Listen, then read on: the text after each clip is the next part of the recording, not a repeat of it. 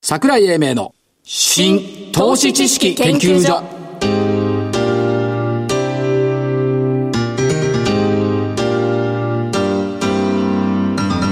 この番組は NPO 法人日本 IFA 協会の協力でお送りします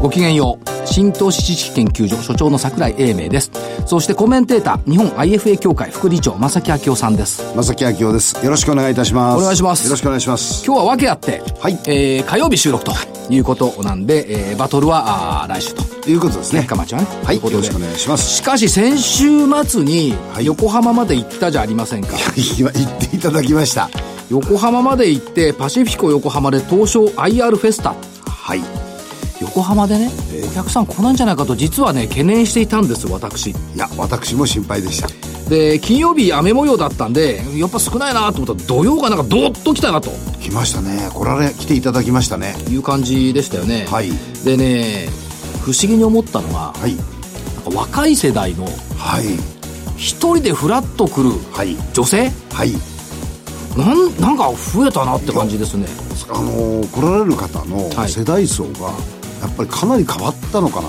場所柄なんでしょうかいや世代はね変わってないとは思うんですよそうですそかんなにはねただ、うんそのその中にちらほらと、まあ、2 3 0代の一人で来られる女性が増えたら、はいこれは多分ね、はい正木さんなんかの大好きな、い積み立て投資なんかをやり始めた方々なのかなとという感じしましたね、はいそれであのー投資信託のええコーナーにええ結構皆さんあのいやおられたじゃないですかあの投信とね ETF おられましたねだからそういう方々かなっていうのとね、一方で、はいえー我々レベルはのシニアね、ええの男性の、これいつでもおられるこのレベルは、初心者がしかし多かった。あそうですかで、話してたら、えいやー、最近始めたばっかりでっていう人が複数たくさんいて、はいえ、つまり、なんつうの、お定年後はいはいの方 々みたいのがね、随分多いなっていうのを感じました。私たちみたいな人がだいぶ増えてきたんですねでも、まさきさん定年あるけど、私定年ないですから。あいや定年もう過ぎましたありましたけどね。はい、ありましただかはらい、増えてきたのかなっていうことと、そういう意味では、その、ニューフェイスはい、が増えてきたっていうのと、あとね、これ各ブースの担当者さんが言ってたんですけども、はいブースで配るグッズってのあるじゃない。ありますねいつもペンだとかなんか配ってる。グッズ目当てが減ってきたっていうあそういうのおっしゃってましたねでね、確かにね、あのー国際フォーラムなんかで毎年やってるじゃない、はいで、見に行くと、はいあのね、ガラガラ引っ張るカバンを持って、からで来るじゃないあります中満載になって返す人結構いたのよい。ましたいなかったね、ガラガラ。カバンの人は。そうそれからもう一つ景色でね、ええあのたくさん大きな袋に入れて、ええそれを場外に出てから整理して帰られる人じゃないですかいた。あの方もあんまり見なかったですそれと、その、ふ紙袋捨てたままとかね。そうですトイレなんか綺麗なもんよ。でしたね、ええで、むしろね、その、担当者の話をじっくり聞くっていう姿勢がはい見えましたね。あいいことですこねれ何、やっぱり東京フォーラムとはい、パシフィコ横浜は違うのかな、違う、だからさっきお聞きしたのはそうだったんですよ。場所が違ったから、なんか来られる方それからお目当てが違うのかなと。であるいはね、その、まあ、例えば東京国際フォーラムに来るとして、はい東京国際フォーラムからパシフィコ横浜までいくらかかる ?800 円ぐらいかかるのかなかかるでしょう。交通費かけてくるっていうその意気込みはね、何かを得ようと思うんだね、多分。なそるれほどそれは粗品じゃなくて、はい話だったんだろうとなるほど、なるほど。いう気がします。ということは結構大きな意味があったわけですね。うん、そんな感じでしたね。でしたねえー、まさきさんが企画された素晴らしいイベントがあって、ありがとうございました。おかげさまで今学年も。生が選んだ IR はい。ブースはい。ひどいよね。ブースにランク付けしちゃうんだもんね。かわいそうだよね。みんな一生懸命やってるのに。でも、まあ、とりあえず、学生目線で、はいこういう企業さんのプレゼンテーションが聞きやすかったとか、ええこういう企業に将来を感じたとか、はいい、ろんなことを彼らが感じてくれればいいのかなと。ええやっぱりあの、うんできれば学生さんに参加意識を持ってほしいっていうところが根底なんですよね。はい。で、まあ確かに一日見てもらって、実はあのー学生さんたちの評価がスタートする前に、はいこういう話をしたんですよ。ほう私がいないところでやっていただいたんですね。いや、まさきさん肝心な時にいないから。いや、私、ううま場内ぐるぐる回ってないもとういけなねいんで、。だんだん各企業の人分かり始めたと思いますよ。肝心な時にいないまさきさん。一人しかいないもんですセミナーが始まる時に絶対いないもんね。誰が急出すんだみたいな。そう。で、話をしたことはね、えー学生さんが朝の9時に来て、9時半か、来て喋ったのは、まず企業の秘密というのを考えてください。はい、はい。言いました。よく言ってるか分かると思いますけど、非は社会に必要とされているかどうかをまず判断基準。はい。未は未来に対する明確な予想図があるかっていうのが判断基準。はい。つは強い技術、強い販売力、強いトップがいるかっていうのが3つの秘密。学生、びっくりしたんじゃないですかね。そんなことはないでしょそうですか。彼ら大体あの、ほら、数字から見るのが慣れてるじゃないですか。ええだいぶ分析してなんかして。これはね、ええ最初からもう打ち消しました。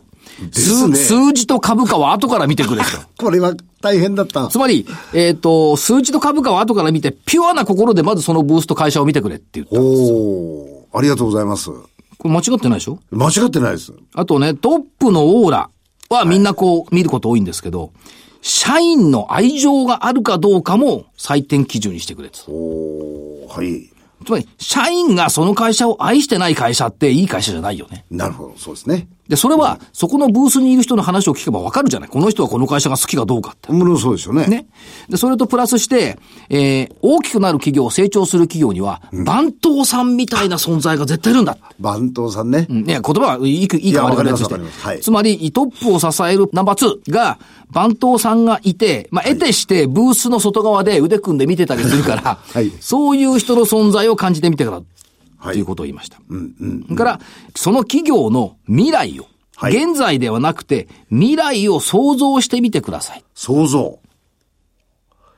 しかし、大分大変だったと思いま大す、変だと思いますよ。で、プラスして、コアの今の業務と今後のサテライト業務、つまりはいコアの業務の周辺業務で伸びる業務は何かを自分で想像してくれてたの。なるほど。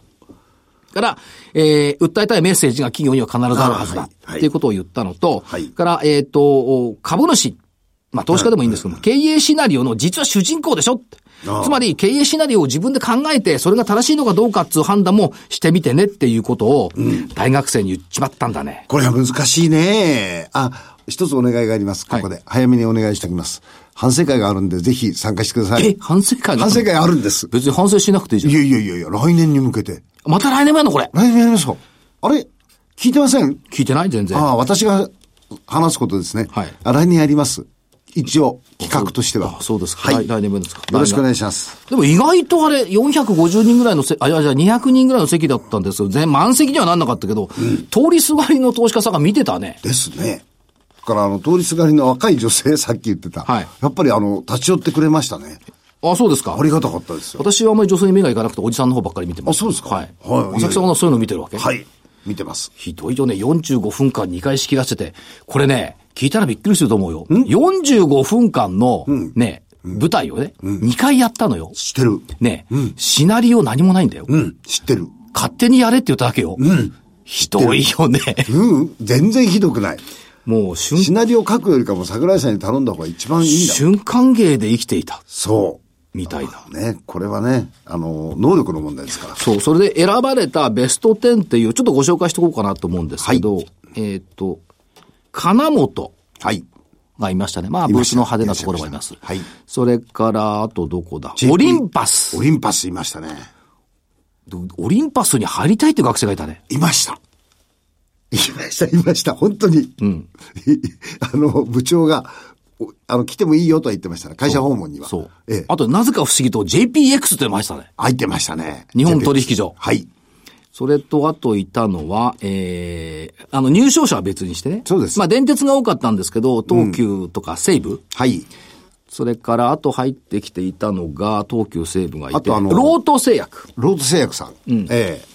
ロート製薬のお担当者の方は、うちは目薬だけじゃないんです。ですねお。肌もやってるんですって。おばじ。新しく、新しい事業分野について結構語っていただきましたよ。を言ってましたよね。はいそそんなところでしたっけいや、あのーまだ。ベスト3は抜いてよ。ベベスト3は抜きます。えーっと、あとは、西武さん、JPX さん、金本さん。いや、その辺ですね。ですよねええあとベスト3が出てきますでね。ね、ベスト3はね、8715のアニコム。来ましたね。これ、ペット保険なんだよね。そうです。アニコム損保の動物病院支援もあるんだけど、ペット保険にあの学生さんたちが魅力を感じたっていうのすごい面白かった。こ面白かったですね。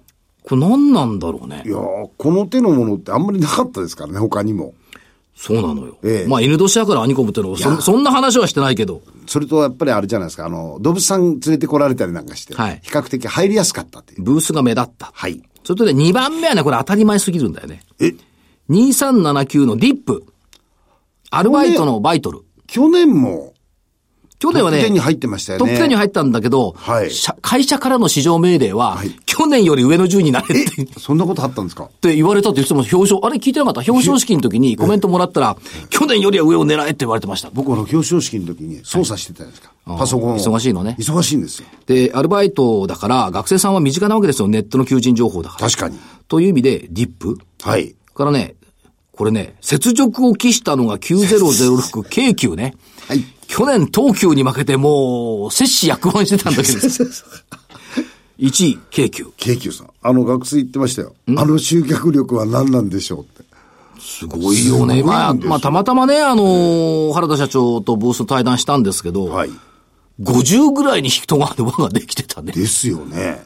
何なんだろうね。あ結構原田社長も迫力あるじゃないですか。うんやっぱりあのーカジノっていうかね、IR 関連、それから品川と羽田っていうのがポイントになっていたかなという感じはしますけども、去年東急に負けていた京急が優勝。これね、多分ですね多。分慶応の学生が少なかったんだろうな。頭のね、桜井さんのね、秘密が効いてると思います、これ。あ、結さ構っきの。まあだからね、電鉄会社 3, 三社とも10ベスト10に入ったってことは、やっぱりその社会での必要性とかね、継続性とか、そういうのがあったのかなという気はします。気はしますねけどもね。ただ、すべ、てやっぱり必要な会社、やっぱ必要の秘秘密の密とつはいいけど、非はやっぱり必要ですね。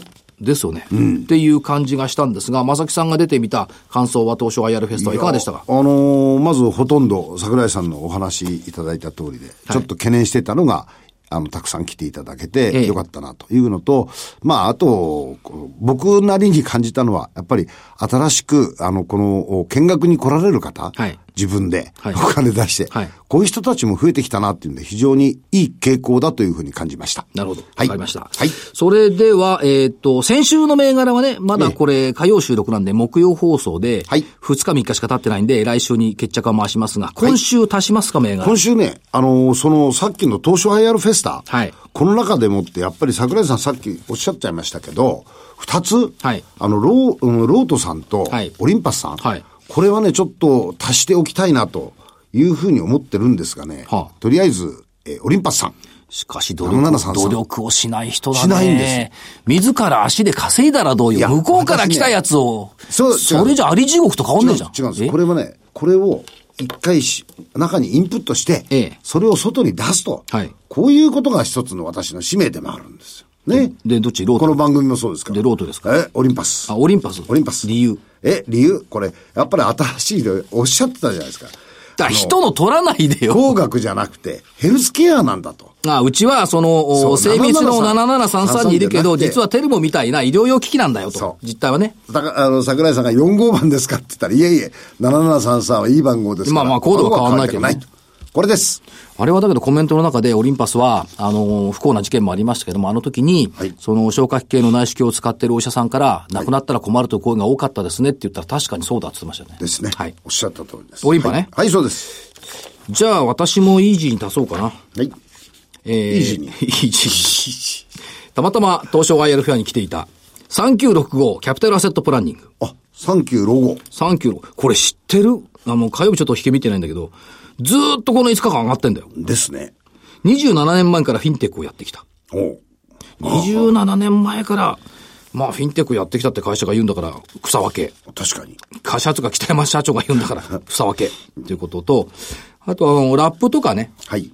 そういうのがやっぱり進んできてる。次のステージにやっぱり期待できるんじゃないのという印象を受けた。はい。えーキャップ。はい。それから、6364北越工業。出てられましたね。わざわざほらね、北陸から来るんだから。はい。それだけの意気込みを買っておきたいな。っはい。ていうのと、あと直近見ていて、7864富士シールはそろそろいいんじゃないみたいな感じがね、してるんで、この3つを足しておこうかな。はいっていうふうに思っております。わかりました。オリンパスだけでいいのいや、オリンパスだけでいいですよ。だけでいいのいいっすかよわいそう、ローいドや、製本当は薬。ね、ロート製薬ね、うん4527だ乗よ。っかってんですよ。じゃあ452なら足してください。確か4527だと思った。はい。ロート製薬。なんか馬券貸してください。馬券買ってんじゃないんだからさやこれね違うんですよ。ロート製薬ね。あの、面白かった。気になったんで、中調べたら、はいやっぱ売り上げがね、やっぱり日本の国内の売り上げ、やっぱりその、パンシロンから始まって、はいずっとこの国内の医薬メーカーって感じするじゃないですか。はいやっぱり海外に伸びてますよって、あの、女性の IR 担当者おっしゃってましたね、はいはい確かに、えっ、と、国内とお海外の比率を見ると、かなり海外が伸びてきます。4割ぐらいが海外。良くなってきますね、これは。いや、よくなっしかもスキンケアよくよよくなってんだよ。いや、で、薬とかなんとかじゃなくて、はいスキンケア関係、はいこちらの方で伸びてくる。やっぱりここも、えー将来は海外プラス、えースキンケア、ヘルスケア、こっちの方だと思いますね。オーバジがいいんだ。いいです。なるほど。はい。ということで、えーこの後は、やっぱり海外の話も聞いてみたいという本日のゲストのご登場で。ですすね。はい。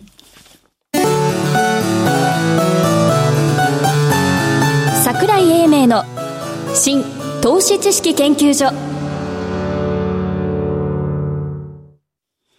それでは本日のゲストをご紹介しましょう。証券コード3031、東証一部上場、株式会社ラクーン、取締役財務担当副社長、兼管理部長、今野聡さんです。今野副社長、よろしくお願いします。こちらこそよろしくお願いよいろたししくおま願いす。します。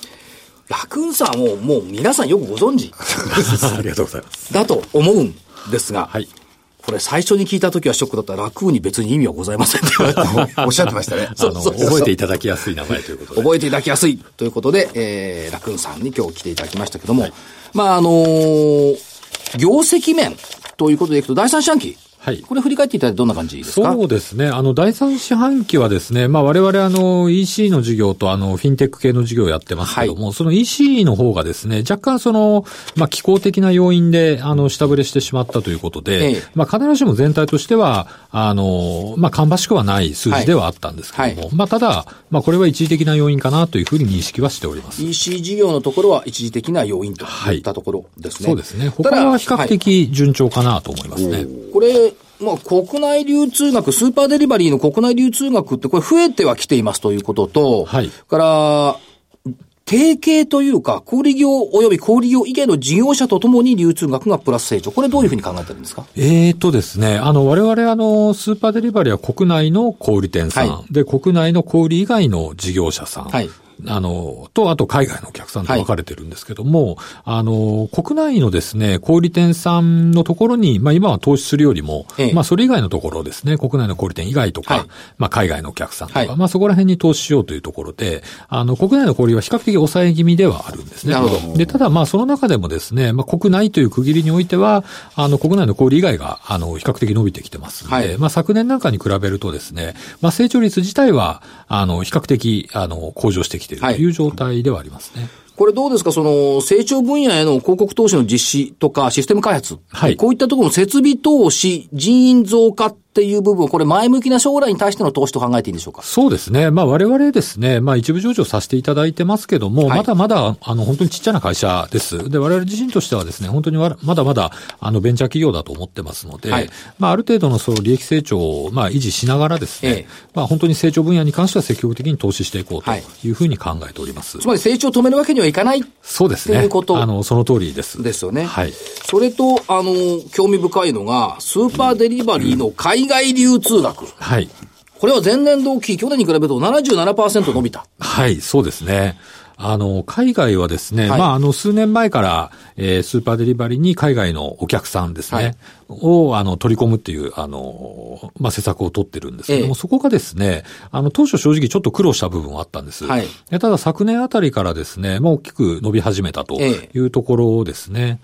これはやっぱり越境 e コマースの影響と考えていいんでしょうかというか、そのものなんですが。そうですね。あの、まさしく世の中で言われてる越境 EC というものになりますけども、あの、ただ我々のですね、やってる事業が若干他社さんと違うのは、はい我々もともとあの B2B の、ええあはいの、会企業対社企業でですすねので、はいあの、B2B で越境 EC やってる会社ってほとんどないんですね。ええ世の中の越境 EC ってほとんど B2C のはい C 世界ですねはい海外の消費者の方に売られるっていう事業なので、で、その意味だとですね、まあ非常に今は、あの、まあほぼ我々だけがやってる事業とええいうことになりますね。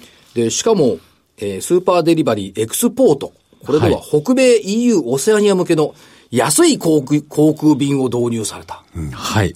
そうですね。あの、今までですね、あの、初めてずっとですね、どちらかというと、あの、アジア圏中心だったんであす。そうですねえっ、と、香港だったり、台湾だったりとか、はいはまあそういったところのお客さんがですね、大部分占めていたんですが、あの、ここ最近ですね、あの、もうそれこそアメリカだったり、カナダ、オーストラリア、ヨーロッパ、といったところにですね、比較的安い、あの、送料でええ送れるような、まあ契約が、あの、とある会社さんとできたものですから、で、我々の広告自体もですね、まあ当然アジアもやりつつですけども、あの、そういったあの西洋諸国ですね、に対する広告をまあ積極的に打ち始めて、はいで、そちらがですね、かなり、あの、増えてきたという形ですね。つまりあの、マーケットをだいぶ広げることができたというふうに言えるかなと思います。とこのままいくと、例えばアリゾナにね、はい東急109を同じような品揃えができるってことになるんですえっ、 と、そうなんですよ それは109ちょっと大げさかもしれないですけど、まあ割と、あのーまあ流行りの、流行るであろうお店は、はいあのーまあアリゾナであっ ても、アトランタであっても。アリゾナ行ったことありますまあできると思いあります、一回だ け。日本人なんかいないんだよ。いなくはないけど、ごく少ないですよね。本当に。観光客ぐらいしか目につかないですもん。そうだソルトレークシティでも ね、109だみた いなね、できるわけよ。なるほど。あのでしょできできます、ちょでっきとます。考えませんでした。なんですいません。ツーソンじゃちょっと無理かもしれ ない。まあいいんですけど、そういった意味で、北米 EU ってこれ大きいですよね、。大きいですすね。そこら辺は本当にマーケット自体が相当、まあ当たり前ですけど大きいので、そこに、あの、もうちょっとですね、食い込んでいければ、相当、あの、スーパーデリバリー自体は伸ばせるんじゃないかなと思っております。で、このオセアニアって入ってるじゃないですか。はい意外とオーストラリアって日本好きなのよね。あ、オーストラリアはですね、買われますよ。でしょはい。あんまりこう、日本、日本というイメージないですけども。ないですね。えはい。あの、桜井さんおっしゃる通り、意外と日本お好きですよ好ね。きなんですよ。はい理由わかりますいや、わかりません。車左が通行なの。ああ、そういうことですなかる。ほど。で、時差ないの。時差ない。時差ない。そうで。すね。それから、あの、その横っちょにフィジーとかこういろいろたくさん島国があるんですよ。はい。はいああの辺って親日なのよ。あ、なるほど。ニュージーランドまで行くとちょっと違うんだけど、その手前ぐらいはあれだし、オセアニアと日本って結構ね、あの日本のこと好きですよ。なるほど。はい。だからちょっと見で東京で歩いている、あの、オーストラリア人かどうかわかんないじゃないわかんない見ると英語喋ってるかわかんないじゃないですか。はい意外とオーストラリア人多いですよ。あだかーら、この戦略ってすごくいいなと。あー、なるほど。いう感じがしますですね。それともう一つ、e コマースのところからこう発展していって、ペイドのところ。はいこの事業は今どんな感じで進んでますかそうですね。ペイドもですね、まあ、堅調に成長しておりますですね。で、あの、ペイドもですね、やはりこれからの事業になりますので、はいあの、やはりこちらもですね、広告を比較的厚めに、あの、取らせていただいてまして、はいはいまあ、あの、利益成長というよりはですね、やはり流通額を増やしていくというところえに今集中しているような状態ですね。逆に言うと、はい日本の中小中堅企業って、はい御社の存在存在ですごく助かってると思うんですが、これいかがですか、そうですね。やはりあの、まあ、中小中堅企業さんって、例えばその請求書を作って発送するとか、ええあの、督促をするとか、まあそういったところの手間暇ってなかなかかけられないんですよね。はいで、ましてやそれが未入金になったらどうするんだってはい話がありますので、えまあ我々のペイトっていうシステムはですね、それをもう全部とにかくもう我々にデータだけいただければ、ええあとは全部やりますと。で、未回収もないですよということなので、まあうまく使っていただければですね、そう相当こう、まあ経営をスリム化できるというか、はいまあそんなあの事業かなと思いますね。つまり、まあ、お店というか、いその会社の社長とかご主人さんにとってみると、はい。本業に専念できるっていう側面がありますそようですね。ええはい。あの、特にトリッパグレがですね、一切、あの、起きない仕組みになってますので、はいあの、まあ、自信を持って、こう、経営、なんていうんですかね、まあ、営業活動ができるというか、はいもう、とにかく物を売ることだけ考えていただければいいという形になりますね。なんか外から見てると、この分野って結構大きく伸びていくんじゃないのかなっていう感じがしてるんですけどね。そうですね。あの、B2C の決済っていろいろあるじゃないですか。はいはいそれこそ、あの、昔からクレジットカードとかもう典型的なものだと思うんですけども、あの、B2B の分野って本当にもう昔からあまりこう進化をしてない、あの、分野なんですね。はいで、そこにようやくあの、まあ、フィンテックっていう言葉がありますけど、はいまあ、そういったものが入ってきたというのがここ数年なので、あの、本当にもう、なんですかね、これからの分野ですね。ですよねやりようによってはいくらでも伸ばせる分野かなと思ってます。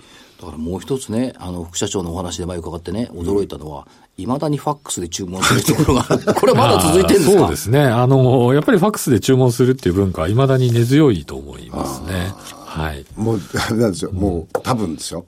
あの、三ちゃん的なところではね、なかなか難しいんですよ。新しいものを覚えるのが。うんと、あの、やっぱり B2C ってやっぱり個人の方なので、ですよねあの個人の方って割とこう、動きが軽いんですよね。はいはいでもやっぱり企業と企業ってなると、やっぱり企業さんっていろんなもうしがらみがあったり、昔のやり方があったり、システムがあったり、なので、なかなかこう新しい方法って取りにくいんですけど、まあそこがようやくですね、まあ変わってきたかなというふうに考えてます。だって個人の生活は確かに家にファックスあるけどさ、使わないでしょ。使わないですよ。そう、そうもうです正直言って固定電話すら使わないですもん固定電話使わないけどさ、だからそういった意味ではやっぱトラディショナルな部分をどんどんどんどん進んでいくんだなはといい、うか感とじ思います。ようやくそっちに動き始めた形です。はい。はいそしてもう一つの柱、保証事業。はい売り法。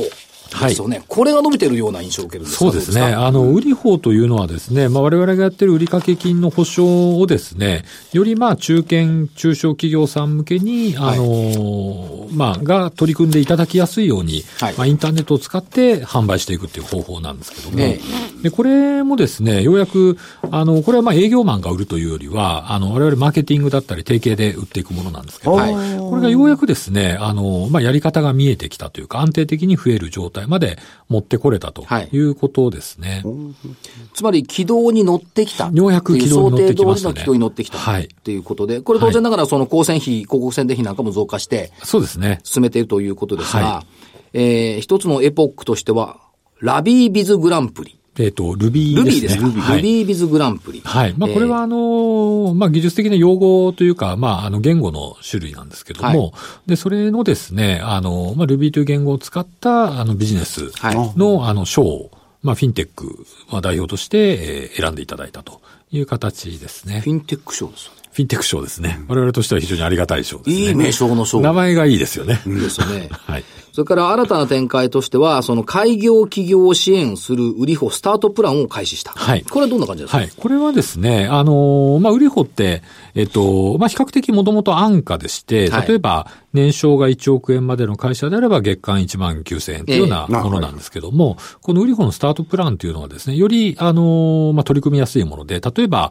それこそ開業したての方だったりとか、ええまあ、そういった本当にこれから事業を開始するよっていう方については、もうちょっと、あのー安い値段で、バーを低くして。はい、提供しますよって。まあ、あの、まあ、ビジネス的な部分を言うと、あの、まあ、本当にスタートアップの方を、まあ、まあ、取り込んでいくというか、はいまあ、そういった施策になりますね。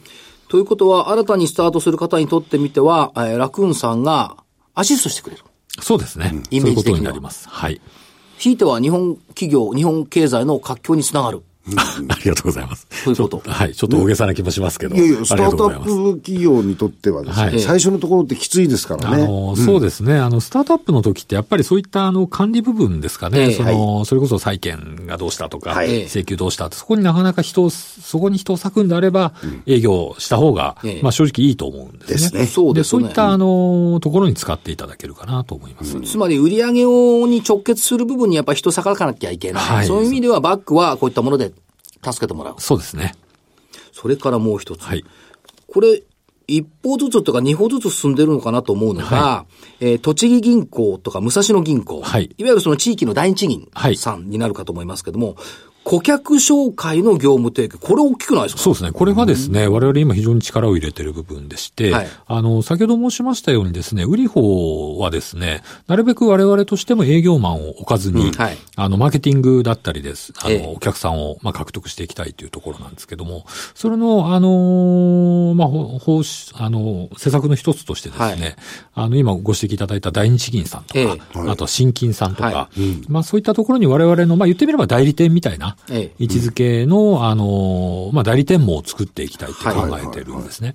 で、あの、聞くところによるとですね、やはり、そういった大日銀さんのお客さんとですね、ええまあ、我々の狙ってるお客さんって非常に、あの、まあ、マッチングがいいというか、ターゲット層がターゲットが被るんですよ。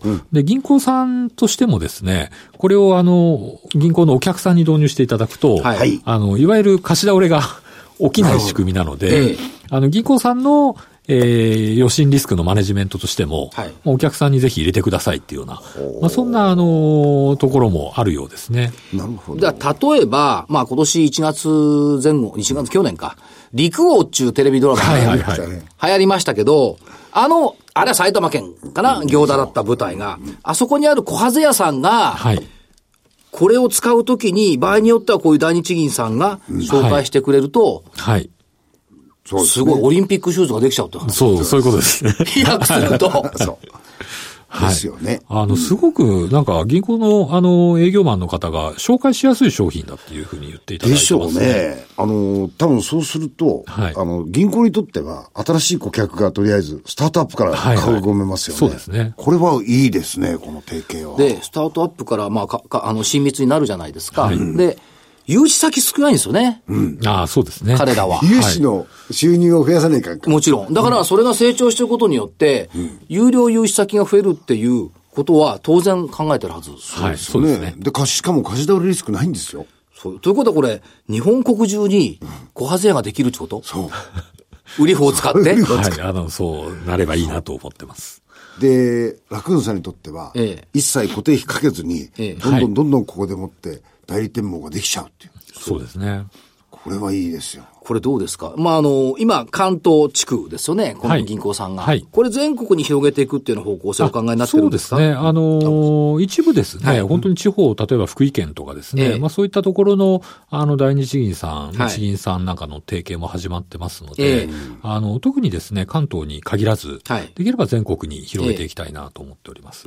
そうすると、日本全国元気にする会社、楽運みたいな感じ。はい、ありがとうございます。ねえ一気通貨になりますね。になってきますね EC サイトからずーっとこのとこまでなると。そうですね。あの、まあ、全部があの、EC サイトから派生してできた商売ではあるんですけども、ええまあ、今はもう本当に今3つ事業ありますけど、それぞれに、あの、成長を、あの、してる形になります。そうだから最初の頃を見ていたこの3つの事業って、実はバランバランに見えたじゃないですか実はですよ、今、今だから言いますけど。はいで、集約してそれぞれの事業が伸びてくると、結局、一つに収束してくるようなイメージですよね。そうですね。あの、結局ですね、我々やりたいことはですね、まあ本当にもう例えば中小企業さんが非常に非効率なところをたくさん持たれてるので、はいまあそれはマンパワーの問題だったり、いろんな IT にのリテラシーが足りないとか、はい金融の部分に詳しくないとか、まあそういった部分でやっぱり非効率性をすすごく持ってらっしゃるので、はいでそれを我々が、まあたまたまというかインターネットに詳しかったり、金融の部分に詳しかったりしますんで、まあそういったノウハウをですね、まあ、まあ手間味噌ですけど注入させていただいて、はいまあ、みんなでこもっと効率よく、あの、事業展開しようよ、みたいな。まあ、そういった、すべてはそこにつながっております、ね。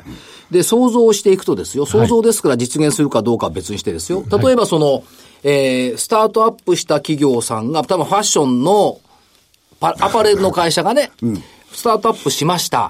で、売り法使いました。はいで、成長していった挙句に EC で、アリゾナで物を売れること があるわけですよ。いう可能性あるわけですよ。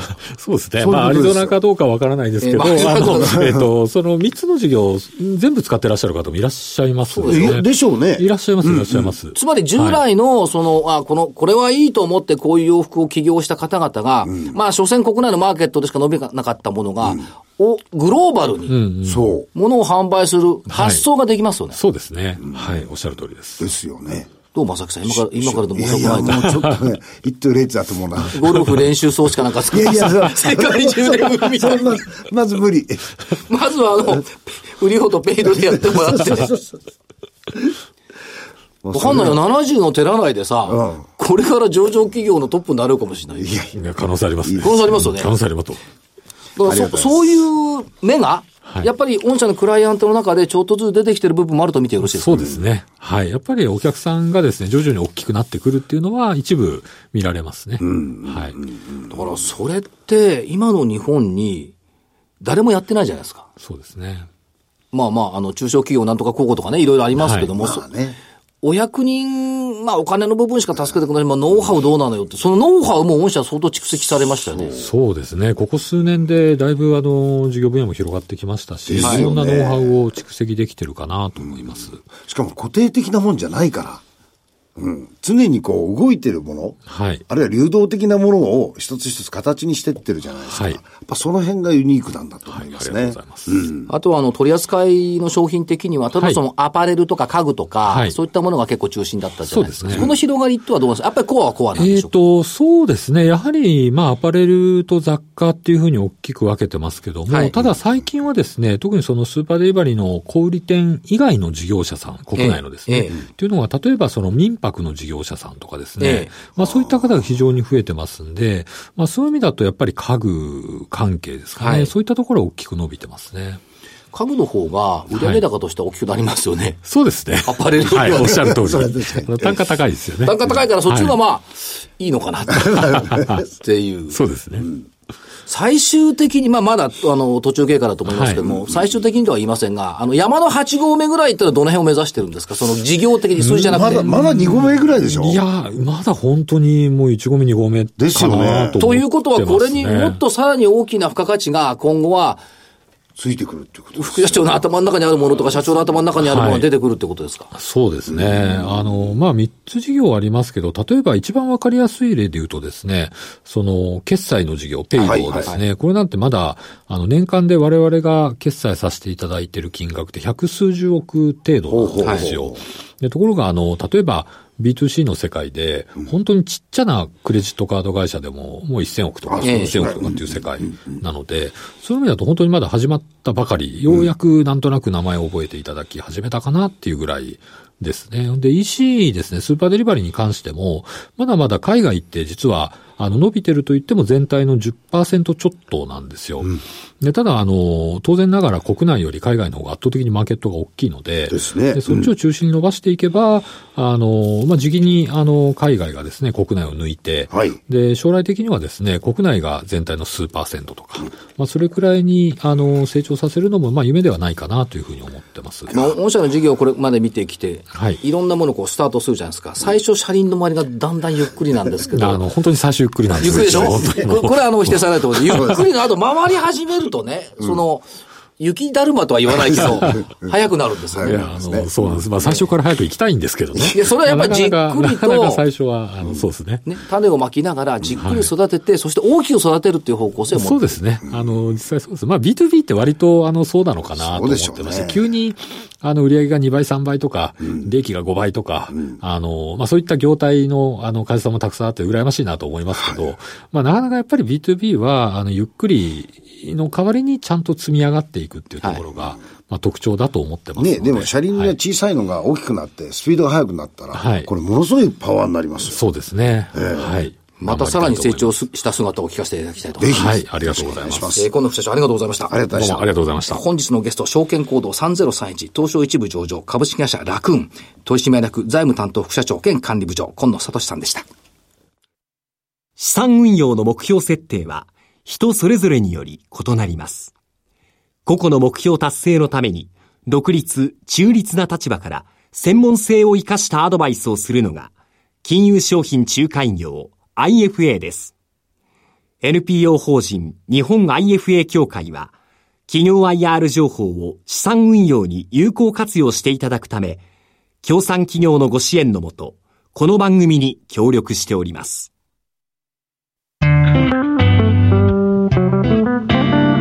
桜井英明の新投資知識研究所。